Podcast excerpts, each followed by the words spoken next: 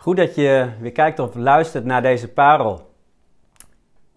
Iets meer dan drie maanden geleden ben ik getrouwd met mijn prachtige en liefdevolle vrouw Bartje.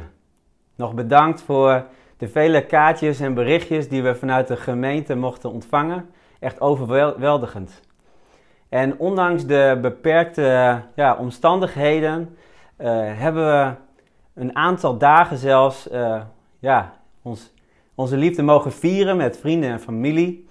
En uh, ja, zijn we nu al drie maanden gelukkig getrouwd.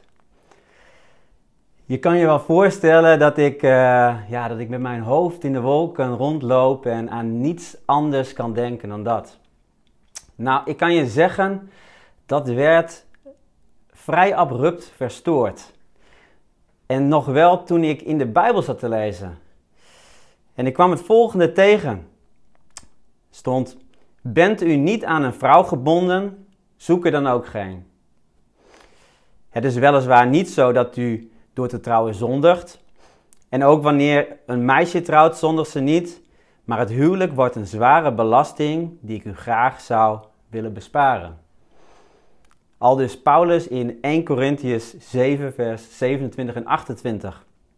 Nou, lekker dan.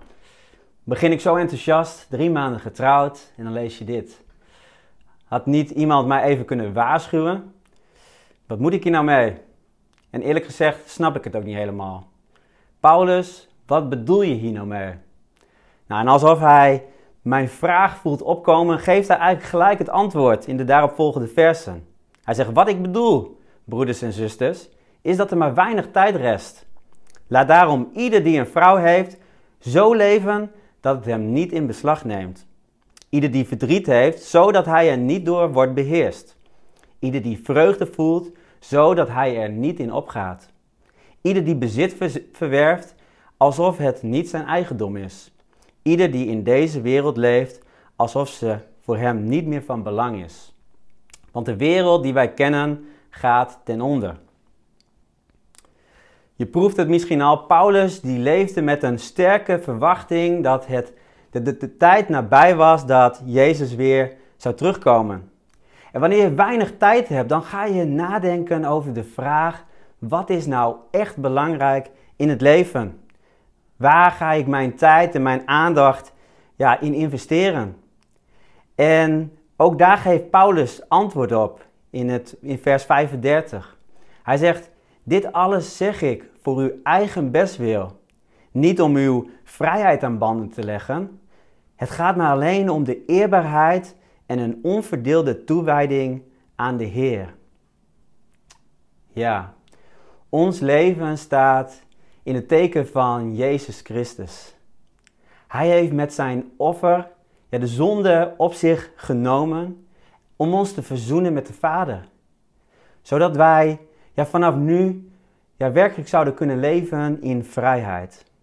En daarom moeten we volgens Paulus eigenlijk alles elimineren wat die roeping in de weg zou kunnen staan, zodat we tot onberispelijk gedrag en een, ja, een onverminderde en onverdeelbare toewijding zouden kunnen komen. Nou, even een stukje context, altijd belangrijk om ja, dat wel mee te nemen in het verhaal. Want de gemeente waar Paulus het tegen heeft, de gemeente van Korinthe, ja, dat is een gemeente waar op allerlei vlakken ja, vormen van verdeeldheid was. Paulus had de gemeente gesticht, maar daarna was wat partijvorming ontstaan. Er waren mensen die waren zich gaan scharen achter Apollos, een, ja, een, een, Joodse man die veel kennis had en, en goed kon spreken. Maar er waren ook ja, eh, mensen uit de gemeente die ja, wat meer achter Petrus aangingen, een andere apostel. En, en het werd een beetje, ze werden als rivalen gezien. Paulus zijn gezag stond ter discussie. Maar er was meer verdeeldheid. Er was, ja, er was een groot verschil tussen arm en rijk, die, die eigenlijk niet met elkaar omgingen. De, de Joodse en Griekse gelovigen die er andere principes op nahielden. En dan had je nog de vrijen en de slaven. Wat een verdeeldheid. Maar ook op het gebied van relaties en seksualiteit uh, blijkt dat er verdeeldheid is. En in hoofdstuk 7 uh, gaat Paulus in op, op allerlei vragen die hij heeft gekregen. Hij hecht er gewoon even een hoofdstuk aan. En een van de gedachten die er speelde, wat ook ja, in die tijd ja, een van de gangbare overtuigingen was, dat, was dat in het huwelijk ja, eigenlijk het onthouden van seks als iets goeds werd gezien. En naast dat Paulus ja, op, op die bewering inging en, en dat eigenlijk weer legt, gaat hij ook op in andere vragen in. Wat is nou eigenlijk beter? Is het beter om alleen te zijn of om een relatie te hebben? Wat nu als je brandt van verlangen? Een vraag die jou misschien ook wel bezighoudt. Of wat nou als je tot geloof komt, maar jouw partner is nog ongelovig? Mag je dan scheiden? Naast de antwoorden verklapt Paulus ook zijn eigen opvatting. Hij gelooft dat hij de gave heeft gekregen van God om single te zijn. En ja, het is eigenlijk ook zijn eigen overtuiging dat dat maar beter is. Omdat het je maar kan belemmeren. Hij ziet het huwelijk als een zware belasting. En hij wil eigenlijk ja, dat we volledig vrij zijn om Jezus op te volgen. Nou, toen ik in de grondtekst nog even naar deze verse ging kijken, toen zag ik dat het daar nog scherper werd gezegd. Daar staat eigenlijk dat ja, zij die een vrouw hebben, die moeten eigenlijk doen alsof ze hem niet hebben. Zij die huilen alsof er geen verdriet is. Zij die vreugdevol zijn alsof dat niet aan de orde is. En zij die kopen alsof ze geen bezittingen hebben. Zij die met het aardse omgaan, ja, dat zij niet erin moeten opgaan. Moeten we doen alsof? Ontkennen dat die aardse zaken, uh, ja, waarmee we ons leven vullen, ja, dat, dat, dat die er zijn, moeten we ons maar opsluiten in een klooster om maar ja, al die dingen uit de weg te gaan? Nee, in tegendeel. Het zijn allemaal dingen die God ons geeft en, en waarvan Hij ook graag wil dat we ervan genieten. Gelukkig maar, vind je ook niet? We mogen gewoon leven hier in deze wereld. Maar ja, je kent misschien wel de uitdrukking wel ja, in de wereld, maar niet van de wereld. Dat spanningsveld, dat raakt Paulus hier aan. En wat hij doet is dat hij te midden van al die verschillende opvattingen en van al die verdeeldheid, dat hij eventjes uitzoomt. En dat hij de verschillen, ja, dat hij eigenlijk zegt van, hey, die verschillen, die, daar gaat het niet om. In de kern zijn we allemaal hetzelfde.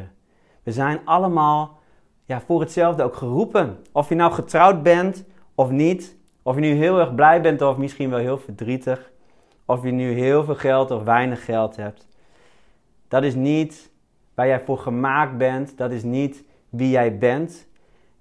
En het is al helemaal niet de bedoeling dat dat jouw leven gaat beheersen. Jij bent geroepen en ja, betaald, kostbaar betaald om een leven van vrijheid ja, te maken. Een, een leven van vrijheid in Jezus te hebben. En jouw waarde die zit hem niet in al die dingen, maar jij bent een geliefd kind van de Vader. Dat is je ware identiteit. En die waarheid, ja, die maak je ook echt vrij. Kijk dus niet neer op mensen die minder hebben, of kijk niet op tegen mensen die meer hebben, maar kijk naar wie jij mag zijn en hoe de Vader jou lief heeft. Eigenlijk is de opdracht even simpel als uitdagend. Zet Jezus altijd op de eerste plek in je leven. Want Hij moet groter worden en ik moet kleiner worden. Nou, allemaal heel leuk en aardig. Kun je je misschien ja, bedenken, maar hoe weet je nou of Jezus op die eerste plek staat? Hoe weet je nou of je relatie, of je successen, of je vermogen, ja, of dat je niet te veel gaat beheersen? Nou, je kent vast wel het gezegde waar het hart vol van is, daar stroomt de mond van over. Nou, wil het mooie toeval dat dit niet zomaar een uitspraak is. Het komt uit de Bijbel en het wordt door Jezus zelf gezegd in Lucas 6, vers 45.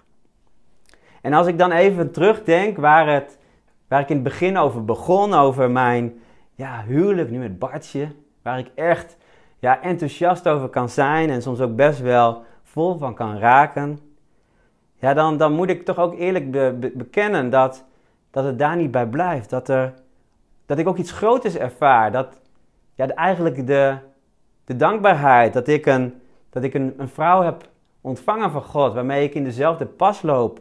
Of zoals de Bijbel dat noemt, een gelijk spanvorm. En dat God onze relatie zo zegent dat we ja, dat onze monden overstromen van dankbaarheid en ontzag voor God. Dat Jezus ja, in de eerste plaats onze beste vriend is en ja, dat we elkaar ook aanmoedigen om Hem op de eerste plek te zetten. Om onszelf ja, vooral ook met Zijn liefde te vullen en onze harten met Zijn woorden te voeden. En mijn vraag vandaag aan jou is: waar is jouw mond vol van? Waar stroomt jouw mond van over? Dit alles zeg ik voor uw eigen bestwil, zegt Paulus. Niet om uw vrijheid aan banden te leggen, want het gaat mij alleen om de eerbaarheid en een onverdeelde toewijding aan de Heer. Als ik er eerlijk over nadenk, is het niet zo moeilijk om net als iedereen vol te zijn van mijn eigen prestaties, van een nieuwe aankoop waar ik heel blij van ben, of van de sport waar ik ook met zoveel plezier naar kijk en die zelf beoefen. Nee, het is, dat is niet zo moeilijk, maar het, is, het vraagt meer om ja, gevuld en gevoed te worden met Gods woorden. Dat vraagt een dagelijkse keuze. En zo kun je ook vandaag weer de keuze maken. En hoe kan jij en hoe kan ik vandaag Jezus alle ruimte in mijn hart te geven, zodat we daarvan zullen overstromen? Ik bid dat deze parel daarbij zal toe bijdragen. Aan een onverdeelde toewijding aan Jezus. Ik wens je God zegen.